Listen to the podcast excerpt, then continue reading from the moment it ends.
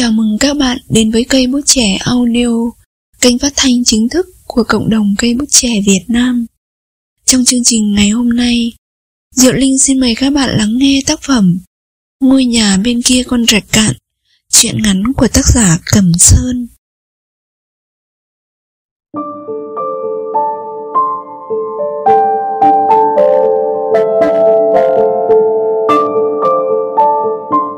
Có người bảo quãng đời ông.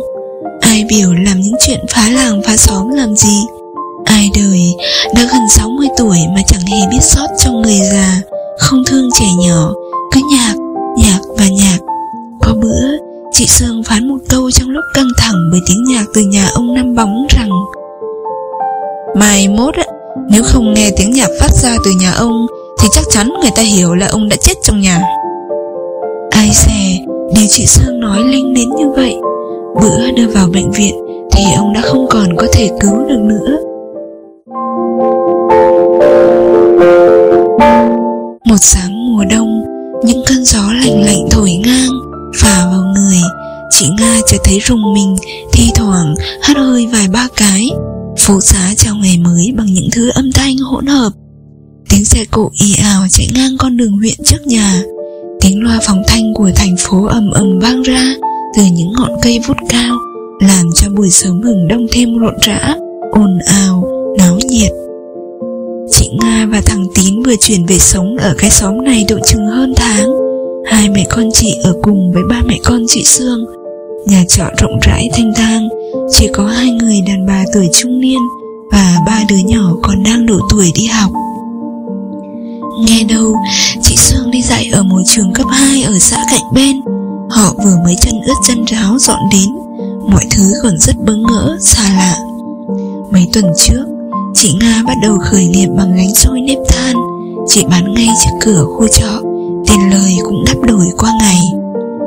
Cuộc sống của họ khá chất vật, nhưng được cái, con cái đều chăm học ngoan ngoãn, nên ai nấy cũng đều thấy an tâm trong nhà lúc nào cũng đầy ắp tiếng cười rộn rã Rồi thì chị Nga mở thêm cửa hàng bán đồ lót Thái Lan. Chị Sương dạy thêm vài ba đứa học trò tại nhà. Nhà có thêm đồng ra đồng vô. Cuộc sống không giàu có Nhưng cũng đủ ăn, đủ mặc. Đủ trả tiền điện, tiền nước Tiền thuê nhà trọ Và bữa ăn cũng được cải thiện đáng kể. Nhà có buôn bán nên chị Nga chị Sương cũng mau chóng thích nghi với hoàn cảnh sống cả khu trọ.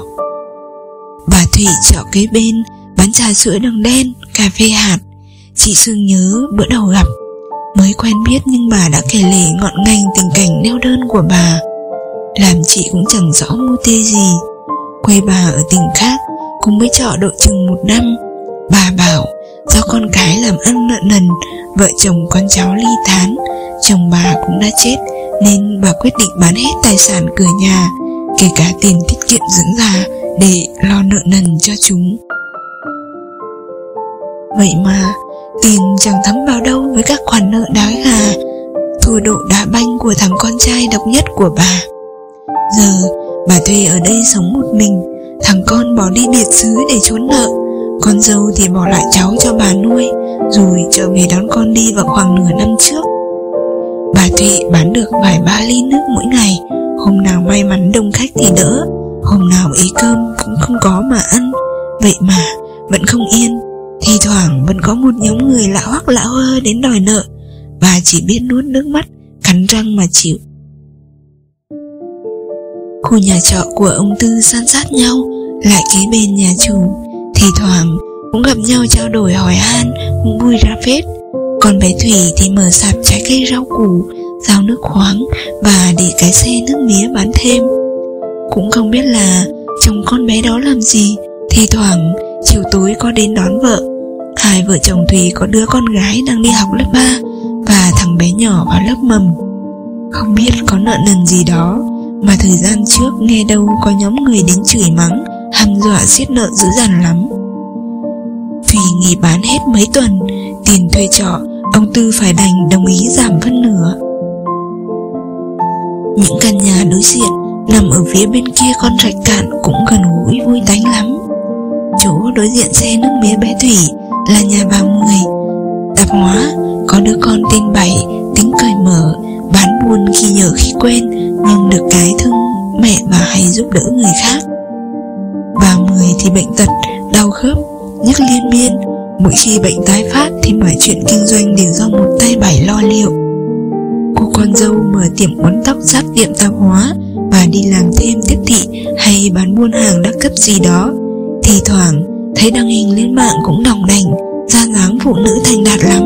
Xong, Ít khi thấy Nhung ra tiệm tạp hóa phụ bà Mười hay thằng Bảy. Cứ đến giờ chiều là đóng cửa về nhà. Gần đây Nghe đâu con thứ hai của bà Mười giận vợ, Bỏ về nhà mẹ ở với cậu con trai độ chừng hai mươi mấy. Tối nào cũng về nhà mở cửa lúc khoảng 10-11 giờ đêm. Cạnh bên có căn nhà lầu mới đăng bảng cho thuê hoặc bán. Sau đó Chị Nga để ý thấy có hai người đàn ông ở. Sáng sáng xách ba lô đi làm. Và chiều tối về, Nhiều đêm thấy có người đứng trầm ngâm phía lan can, Phì phèo điếu thuốc dõi mắt nhìn xa xăm. Chị Nga hay chị Sương cũng chưa từng bắt chuyện, Nên cũng không biết là có vợ con chưa Hay đang làm công việc gì. Có hôm, Một trong hai người có ghé hàng xôi của chị Nga mua vài gói, Chị cũng không kịp hỏi han gì. Phía bên trái có tiệm uốn tóc của bé Khánh. Bé Khánh năm nay chừng 32-33 Đẹp người lắm. Cô sống cùng với đứa con gái tên Mai Tội nghiệp. Con bé đáng yêu, dễ thương Có hiếu, lại còn thảo thơm Hay cho bánh con bé ốc tiêu con chị Sương. Con bé Mai đang học lớp 6 Phải bỏ giờ giữa chừng Vì con bé bị khiếm thính Gần đây ở lớp học con bé Tụi bạn bè cứ hay quậy phá ồn ào náo nhiệt con bé đã không nghe được rõ ràng, Nay lại càng chẳng nghe được, Nên chẳng tiếp thu bài học gì được. Cha con bé giận mà lại thương con quá, Nên cho nghỉ học luôn. Chỉ cho con bé đi học tiếng Anh ở trung tâm cho nhàn nhã, Mai mốt lớn theo anh trai sang Pháp học. Khánh nhỏ tuổi, Nhưng cũng vì thương mà chịu làm vợ ông Tài. Ông Tài vợ chết đã lâu, Khi đó ông chừng hơn 40 Gặp Khánh lúc đó Khánh mới chừng 20 đã mười mấy năm tình nghĩa chồng vợ, Nghe Khánh kể, Ông Tài giàu có, Dạy tiếng Anh ở trung tâm lớn ở thành phố, Gia đình gia giáo lắm. Ông có hai đứa con, Đứa nhỏ thì du học ở Pháp, Đứa lớn thì đã vợ con đều huề Và theo ông Tài làm bất động sản. Ông ấy giàu có, Nhưng cũng xài tiền thật kỳ bo, Kỹ tính, Lắm lúc làm cho Khánh tức anh ách, Bỏ mặc ông muốn làm sao thì muốn. Ngay cả chuyện học hành của con bé Mai cũng vậy Ông gia trưởng Khánh cũng kệ Để ông muốn quyết sao cho cũng được. Ông dè sẻn với Khánh từng đồng, Nhưng cực kỳ thương con, Chỉ bao nhiêu cho con cũng chẳng tiếc. Khánh vì thế Cũng thường xuôi theo ông chồng hơn mình cả mười mấy tuổi trong mọi chuyện. Nhưng đặc biệt hơn cả trong khu nhà chỗ chị Nga Là nhà của ông Năm Bóng. Chị Nga cũng chưa từng hỏi thăm vì sao người ta gọi ông là Năm Bóng, Chỉ nghe nói Ông sống có một mình Thì thoảng Dăm sáu hôm trong tuần Luôn có vài ba người bạn làm chung đến nhậu nhẹt Nói chuyện ỏm tỏi Và ca hát um sùm cả làng cả xóm. Mà nếu không có ai đến Thì ông Năm Bóng cũng cứ mở nhạc to đùng. Ông mở từ lúc Hà mới gáy xong Đến sáng, trưa, chiều, xế, tối. Ông mở nhạc từ thứ hai Leo qua tận thứ hai tới. Mở từ bolero Không lời đến vọng cổ Cái lương và có cả nhạc remix. Tiếng loa phóng thanh, tiếng nhạc Đủ thứ pha trộn làm rùng beng cả xóm mỗi ngày.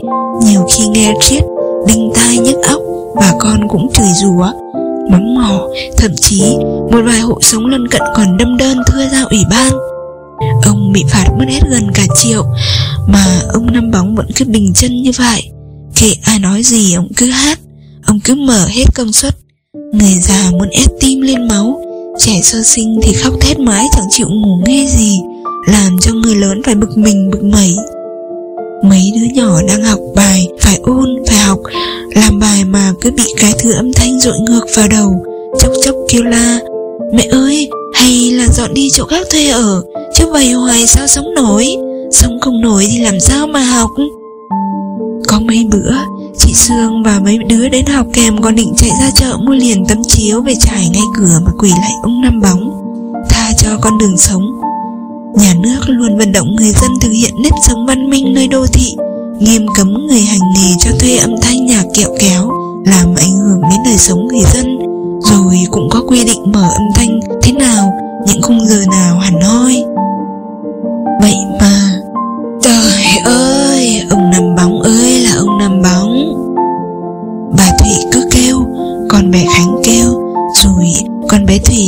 Chủ nhà trọ Là ông bà Tư hay vụ Con trai ông bà Tư cũng xuống lại kêu reo Mà ông có nhúc nhích gì đâu, Mà làm như càng kêu ông càng Mở càng làm tới, Mở âm thanh càng dữ dội thêm.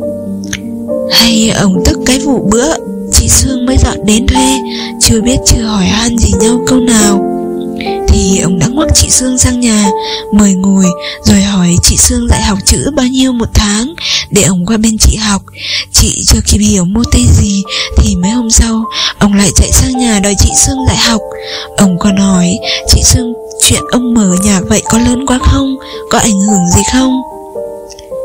Dạ Cháu đâu dám phiền hà gì chú Năm vì đó là quyền cá nhân của chú Nhưng ngặt nỗi chú mở lớn quá, Mấy đứa nhỏ của con Và mấy đứa học trò không học hành gì được hết cả chú ạ.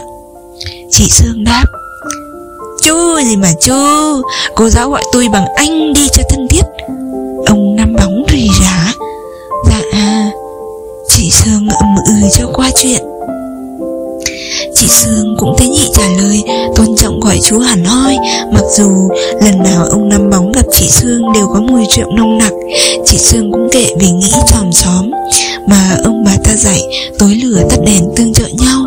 Ai dè, Đâu phải ông Năm Bóng không biết chữ, Mà chỉ muốn trêu ghẹo. Chị Sương thôi chồng năm bảy năm trước, Giờ chị sống cùng con, Ngày đêm làm việc quần quật để nuôi con học hành. Chị mải lo cho cuộc sống mưu sinh vất vả, Tâm hơi đâu mà lo nghĩ đến chuyện mình. Này, thấy ông Năm Bóng Trong cử chỉ lời nói, Có ý nghĩ bày thêm chuyện. Còn bảo chị gọi anh, Thì chị đã muốn xách dép mà bỏ chạy cho yên thân, Chứ chẳng hề muốn giao lưu giao tiếp gì nhiều. Vậy rồi, chị Sương nhờ bà Tư, chủ trọ sang nói dùng một tiếng, hy vọng ông Năm Bóng có thể chú ý tới mà ra giảm âm thanh cho chị dạy học. Mấy đứa nhỏ yên tĩnh mà học hành và chuyện tưởng chẳng có gì. Ai dè, ông Năm Bóng Giang nói với bà Tư là chính chị Sương nói ông cứ mở nhạc tùy thích, lại còn bóng gió, nói xấu, chê bai chị Sương với bà Tư thế này thế nọ. Chị Sương mặc kệ không thèm giải thích gì thêm. Nhưng chỉ có nói với bà Tư về cái thư âm thanh chết tiệt của nhà ông Năm Bóng Đã làm cho chị vô cùng căng thẳng, Gần như chết mỗi ngày. Bà Tư cũng cứ lơ đi, Kêu, chị muốn gì thì sang gặp ông Năm Bóng. Chị đành cắn răng, ngậm bồ hòn cho qua. Dù sao, thằng con lớn của chị cũng đã lớp 11 Chỉ còn hơn một năm nữa nó đã vào đại học. Bất quá đó chị đi thuê chỗ khác mà ở, Nên thôi. Như thường bữa, Chị Nga mở cửa quét dọn Và bưng rau xôi nếp than thơm phức ra ngõ, Chuẩn bị cho bữa bán hàng đầu tuần. Kỳ lạ, sau nay mọi thứ yên ắng quá, Chị Sương cũng mải mê phụ chị Nga dọn hàng Mà không để ý đến xung quanh. Huống hồ, Những ngày gần đây chị Sương gặp vấn đề khó khăn trong công việc, Làm chị mất ngủ, Mệt lạ. Nhưng dường như có gì đó thiếu thiếu cho một ngày mới ở cái khu trọ này. Còn đó là gì thì chưa ai nhớ ra. Cho đến lúc có nhiều bạn nhậu của ông Năm Bóng đến đập cửa nhà của ông, Kêu tên ông rần rần mà không thấy ông trả vốn. Chị Nga cũng có nói vọng qua. Lạ lắm, Thường bữa giờ này là ông Năm đã mở nhạc cho cả xóm nghe. Nhưng sáng nay thì tôi không nghe thấy. Cũng không nhìn thấy ông Lâm đi ra ngoài. Đâu các anh cứ thử gọi điện cho ông xem thế nào. Tốt, tốt, tốt. Tiếng chuông điện thoại không có tín hiệu. Hay do máy ông hết pin. Kỳ lạ Một trong số người có mặt bảo. Hay mình báo công an đi. Rồi công an đến Phá cửa vào. Tiếng bạn bè ông hét lên thất thanh.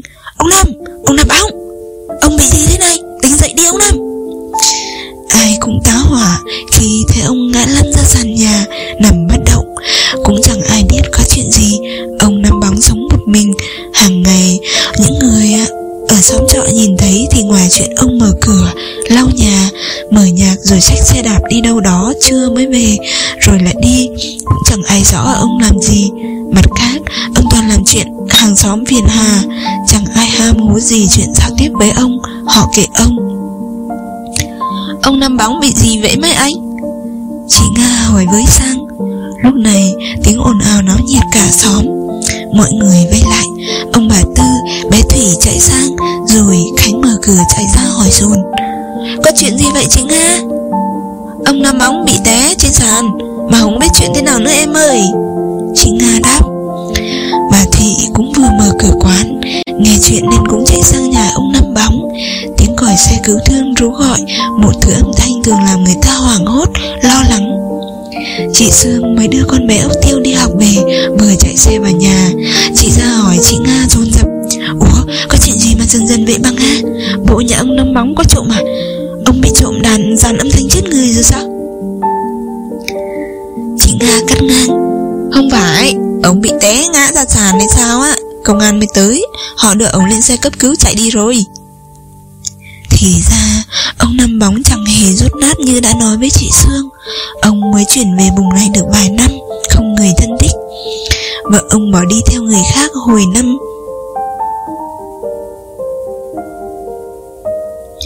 Vợ ông bỏ đi theo người khác hồi năm nắm năm nào đó.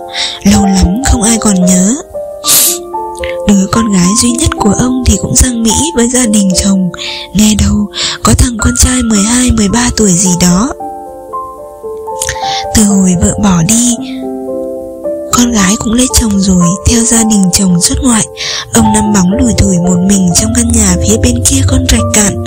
Hàng tháng con gái ông thường gửi tiền về cho ông tiêu xài. Rảnh rỗi Thì ông theo đám bạn thợ hồ của ông Làm cho vui, Làm thì ít, Nhưng rủ rê tụ tập cà phê, cà pháo, Rồi nhậu nhẹt, Kéo về nhà hát hò là chủ yếu. Ông sống một mình nên cũng chẳng cho chi tiêu gì nhiều. Có lẽ bạn thân duy nhất của người đàn ông gầy gò, ốm tông teo đó là ông Tèo, và dàn âm thanh quấy nhiễu cả xóm. Kiến chị Sương đòi học chữ là muốn mai mốt sang Mỹ ở với con gái rồi dạy cháu học chữ. Cũng không biết có đúng vậy không nữa, người ta chủ yếu là nghe ông nói mà biết thôi. Không ngờ dịch Covid hoành hành Con gái con rể của ông bị thất nghiệp Nên lời hứa đưa ông sang Mỹ bị hoãn lại Ông đâm ra nhạc dập sình Những bài hát trách cứ giận hờn nặng ruột cứ vang lên mỗi ngày Theo cái cách mà ông muốn. Ông dù đám bạn ông về nhà, Bày biện nhậu nhẹt, Còn qua hàng của chị Nga mua cả chục gói xôi ăn trừ cơm, Làm mùi Hôm đó, Ông cùng đám bạn nhậu uống tần gần tới tối, Bia được giao đến liên tục. Những bài hát càng ngày càng đuối, Càng ngày càng nhão nhẹt, Âm thanh mỗi lúc một chát chúa khó nghe. Họ oanh tạc đến lúc Ai nấy cũng say khướt mới chịu bỏ về Còn ông Năm với đống chén bát, Mùi màng, băng ra nền nhà tung tóe Mùi bia rượu, Mùi ói mửa, Hỗn hợp hắt vào sống mũi những ai có mặt sáng đó. Vậy là đã qua đám tang của ông Năm Bóng, Con gái ông không về được, Nên nhờ mấy người bạn nhậu của ông bên đây lo liệu hậu sự cho ông. Rồi ông theo quyết định hỏa táng ông. Cho cốt. Gửi tạm để thờ cúng ở trong ngôi miễu Của ấp. Đợi ông về, đợi con ông về đón ông đi. Đám tang không chấp điếu. Các sư thầy ở trong chùa được mời về tụng kinh siêu độ cho ông. Mấy ông bạn ông còn mở những bài hát cho ông nghe buồn thê lương, não ruột. Chủ yếu, người ta đến viếng vì nghĩ đến cái tình làng nghĩa xóm. Ai cũng hỗ trợ chút ít để ông tèo lo ma chay hậu sự cho ông. Âu, coi như cũng đã hết tình hết nghĩa. Ai cũng vừa ghét vừa xót cho cái cảnh có cô độc của ông. Đời người đôi lúc cũng đáng thương đến vậy. Nam Cao đã từng cho rằng đối với những người ở quanh ta nếu ta không cố mà tìm hiểu họ thì ta chỉ thấy họ xấu xa, bỉ ủi, đáng khinh, toàn những cớ cho ta khinh. Và rồi ông nắm Bóng cũng vậy, người hiểu và thông cảm thì ít mà những tiếng thị phi lại nhiều. Có người bảo đáng đời ông Ai biểu làm những chuyện phá làng phá xóm làm gì Ai đời đã gần 60 tuổi mà chẳng hề biết sót cho người già Không thương trẻ nhỏ Cứ nhạc, nhạc và nhạc có bữa chị Sương phán một câu trong lúc căng thẳng Bởi tiếng nhạc từ nhà ông Năm Bóng rằng Mai mốt á, nếu không nghe tiếng nhạc phát ra từ nhà ông Thì chắc chắn người ta hiểu là ông đã chết trong nhà.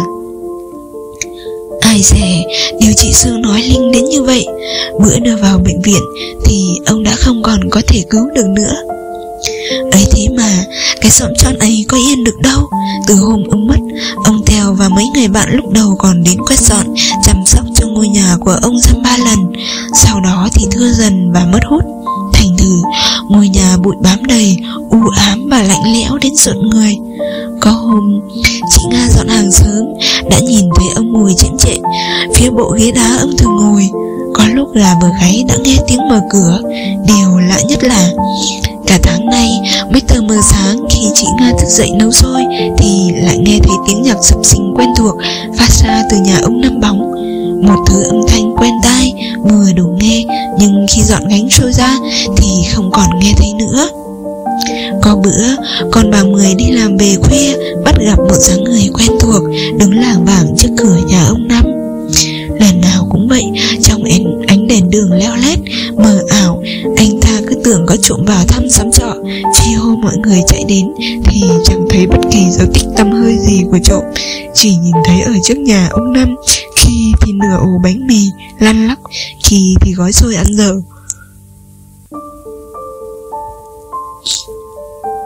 Khi thì điếu thuốc hút nửa chừng, Và những dấu chân buồn xình còn yên hẳn trên nền gạch. Hai người đàn ông nhà cạnh bên ông Năm cũng kể, Có hôm đang ngủ, Nghe tiếng gõ cửa Dài lang nhìn quanh quất chẳng thấy ai cả. Họ cũng đâm ra ngắn ngầm, Muốn dọn đi chỗ khác. Và gần đây nhất, Tờ mờ sáng, Mỗi khi chị Nga dọn hàng Đều có một người khách mặc toàn đồ đen, Đeo khẩu trang đi xe đạp đến mua xôi. Lần nào cũng mua 10 gói, Khi trả tiền thì đều không cần thối. Nhưng khi sáng bảnh mất ra chị kiểm tra tiền Thì đều là lắc hay vông. Lấy làm lạ Chị kể cho cả xóm biết mới hay Là con bé Thủy cũng có người mua nước mía trả tiền y vậy. Thằng Bảy con bà Mười kể còn ly kỳ hơn, Rồi bà Thủy cũng có người gõ cửa mua cà phê lúc nửa đêm. Rồi nhiều lời đồn đại cứ vậy mà lan truyền, Chị Sương gạt phát đi.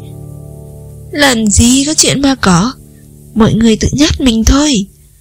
Cho đến cái hôm Chị Sương chấm bài thi mệt quá Gục xuống bàn khi nào chẳng hay. Chị nghe có tiếng gõ cửa Rồi tiếng gọi từ đâu vọng lại Càng lúc càng gần. Cô giáo ơi Cô giáo. Cô dạy cho tôi học chữ với Để tôi qua Mỹ tôi dạy trong ngoại. Cô giáo ơi. Cô giáo à giật mình. Hai tay cô vừa đẩy hai cánh cửa sắt của ngôi nhà sang hai bên. Phía bên kia còn rạch cạn Ông Năm đứng Quần kaki màu trắng. Vẫy tay gọi cô như cái ngày đầu tiên cô mới dọn đến